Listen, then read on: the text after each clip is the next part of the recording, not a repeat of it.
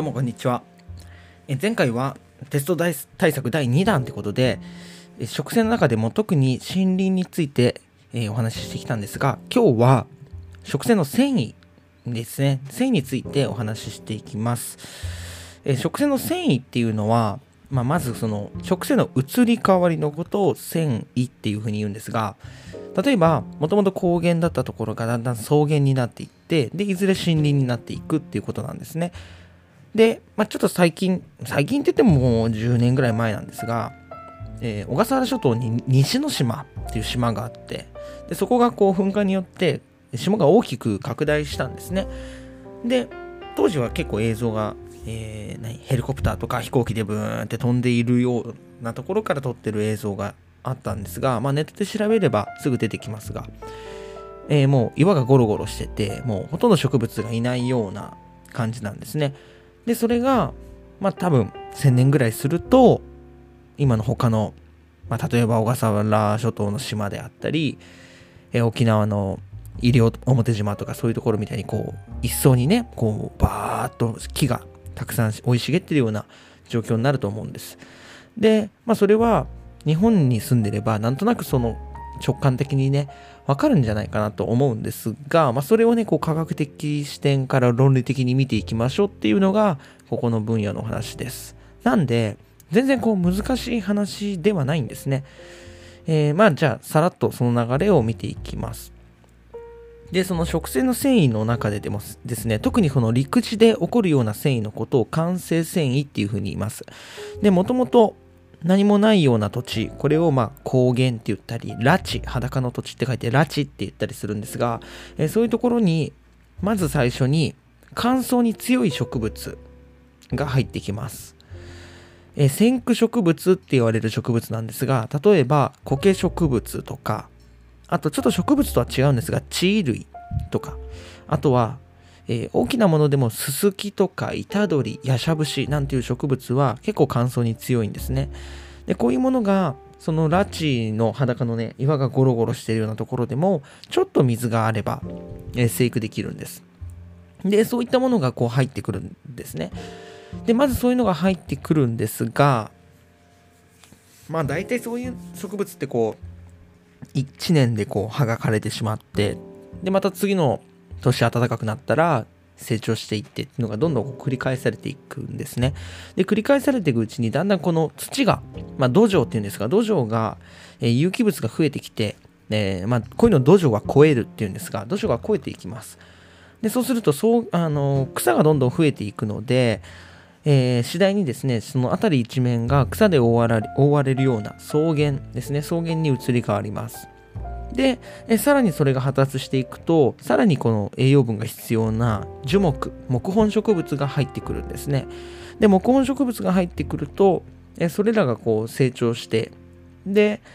えまあ途中の段階で一回その低い高さの樹木が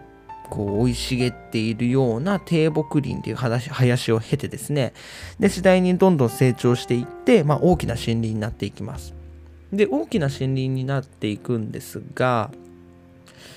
まあ今今までのちょっとざっくり説明するとまず最初が、えー、拉致。そこから草原になってで低木林を経て森林になっていく、えー、ですね。でその森林もまず最初はですね、まあ、前回陽性植物とか陰性植物ってやったと思うんですが、えー、陽性植物の樹木からなる森林がまず先にできます。っていうのも、えー、陽性植物、まあ、陽樹と陰樹がね、えー、同じところから用意ドンでスタートした時に、えー、陽性植物の方が成長早いですから。でそうすると、えー、陽性植物の樹木がどんどん成長していって、まあ、いち早く高い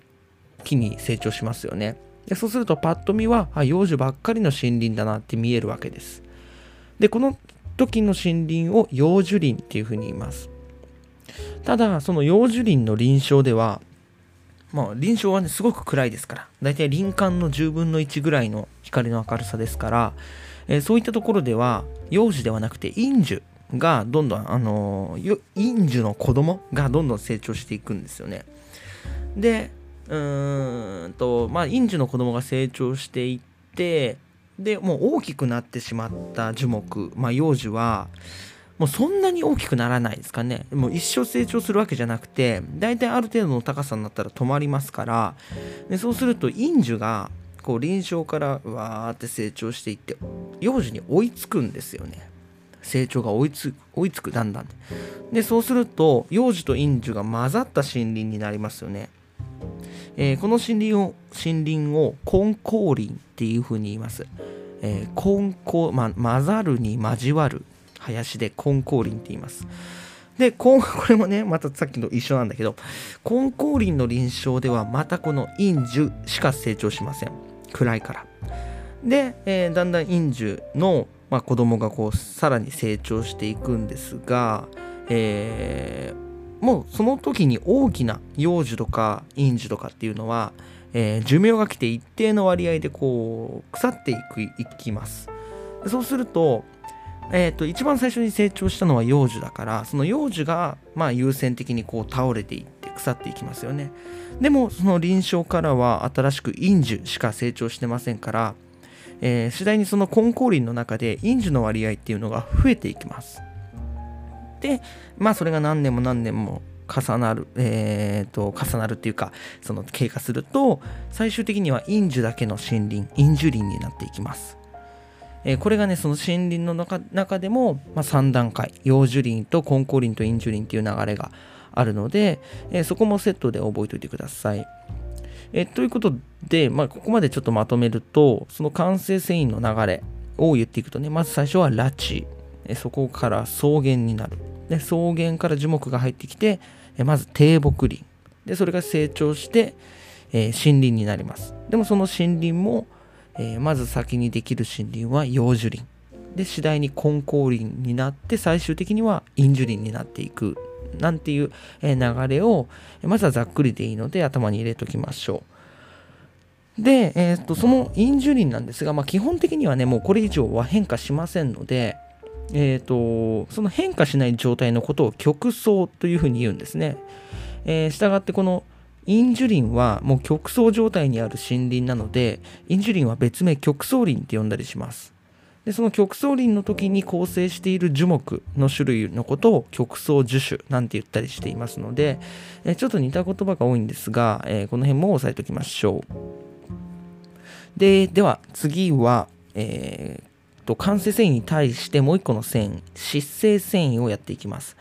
えー、湿性繊維っていうのはもうそんな難しくなくてほとんど間接繊維と一緒なんですよでこれ何かっていうと、えー、故障故障っていうのはその沼とか池とかねああいうところもずっとね沼とか池ってあんまなくて、まあ、最終的にはこれもねうんとこう何て言うんだ土砂がどんどん入ってきてで池がなくなって、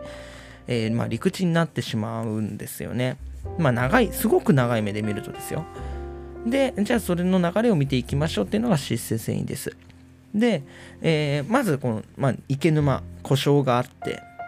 で、その故障がだんだんこう浅くなっていくと、もう水たまりみたいになっちゃう。最終的にはね。で、この水たまりになるんだけど、でもなんかちょっと足踏み入れると、こうぬ、うん足がズブーって入ってしまうような状態。これ湿原っていう風に言います。まあなんかその池と草原の間っこみたいな感じですね。でその湿原がさらにこう埋まっていくと水たまりも消えて最終的には草原になります。で草原まで来ちゃったらさっきの間接繊維と一緒です。低木林葉樹林根高林陰樹林っていう風に流れになっていきます。だからまあ、この世の中はね、世の中っていうか、まあ、特に日本とかは、うん、どこであっても最終的には森林になっていくよってことを言ってるわけですね。まあ、そのスタートが、うんと、池なのか、それともこのゴロゴロした、ね、えー、岩場、拉致なのかっていうところが違うだけですね。で、じゃあ、ね、最終的にインジュリーになって、もうこれ以上変化し、本当にしないかって言ったら、実はそうじゃなくて、えー、まあ現にね陽性植物だって現にまだ残ってるわけですから、まあ、なんとかこう生き残る術があるんですが、えー、森林をこうやって歩っていくとこの林間部分に、うんまあ、全部がこう葉で覆われてるわけじゃなくて例えば台風とか強風とか吹いた時に木が倒れますよね。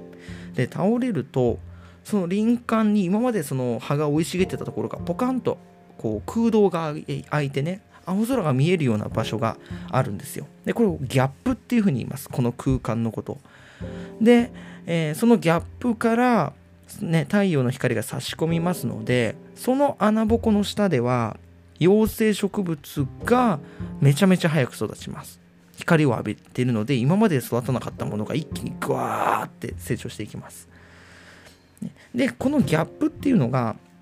実はその地球全体で見ると森林の大体30%ぐらいをそのギャップが占めてるって言われてるんですよ。だから結構ねその森林ってギャップだらけで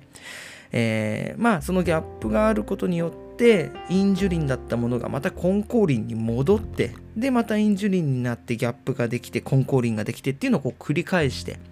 えー、います。これをねギャップ更新っていうんですがそのギャップ更新があることでその葉樹林は、えー、あ幼樹はずっと生き残るっていうことなんですねはい、えー、ということで、えー、まあここまでえー、繊維について話していきました。え、まあ、大事なのは、その、間接繊維とか湿性繊維とかどどうでもいいので、まずはその、繊維の流れをインプットするっていうことですね。えー、もう一回ちょっと一応改めて言いますが、拉致、そこから草原、えー、そこから低木林、えー、幼樹幼樹林、根高林、陰樹林、ねえ、この6つがその段階的に流れていくっていうことを、えー、なんとなく感覚でいいのでね、えー、少しずつ定着していけばいいんじゃないかなと思います。